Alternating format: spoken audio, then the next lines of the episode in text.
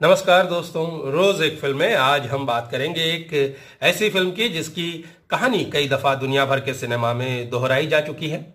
कुछ एक बार तो ये जस की तस उतार ली गई और कई बार देश, काल, परिस्थितियों के हिसाब से थोड़ी बहुत बदली भी गई। लेकिन कहानी का मूल जो है वो बराबर बना रहा, जो है अपने दुश्मनों को मारने के लिए भाड़े पर बाहर के योद्धाओं को बुलाना। यह फ़िल्म है साल उन्नीस सौ चौवन में रिलीज़ हुई Japanese film Shichinin no Samurai या जिसे आमतौर पर हम कहते हैं सेवन समुराई। फ़िल्म की कहानी आ, साल 1586 के जापान में बुनी गई है जिसे सेंगोकू काल के तौर पर याद किया जाता है।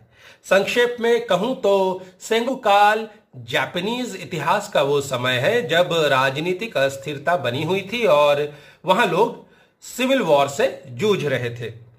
तो ऐसे समय में एक पहाड़ी पर बसे छोटे से गाँव गाँव की ये कहानी है। डकैतों का एक ग्रुप है जो हर फ़सल के बाद गाँव में अनाज लूटने आ जाता है। एक बार फिर फ़सल तैयार खड़ी है। गाँव का एक ग्रामीण यह सलाह देता है कि क्यों न डाकुओं से निपटने के लिए समुराई यानी योद्धाओं की मदद ली जाए। उसने कहीं किसी गाँव में ऐसा होते देखा था। गाँव वालों को यह सलाह पसंद आ जाती है। कुछ लोगों को भेजा जाता है ऐसे लड़ाकों की तलाश में। और जब ये तलाश पूरी होती है तो सात अलग अलग समुराई इस काम के लिए टीम बनाकर इस गाँव में पहुँचते हैं और गाँव वालों के लिए डकैतों से लड़ते हैं। दोस्तों, ये कहानी दुनिया के कई दूसरे देशों में भी दोहराई गई है।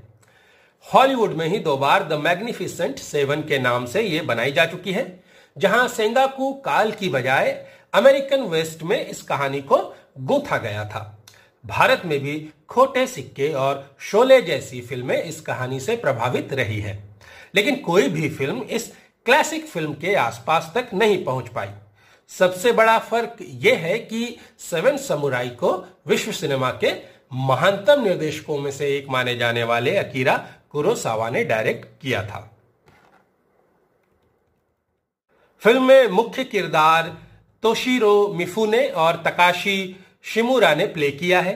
उनके साथी समुराई बने हैं देसुके काते, इसाओ किमुरा, मिनोरू चियाकी, सेजी मियागुची और योशी ओ इनाबा। वहीं डकैत की भूमिका में शिनपेई तकाजी ने अभिनय किया है।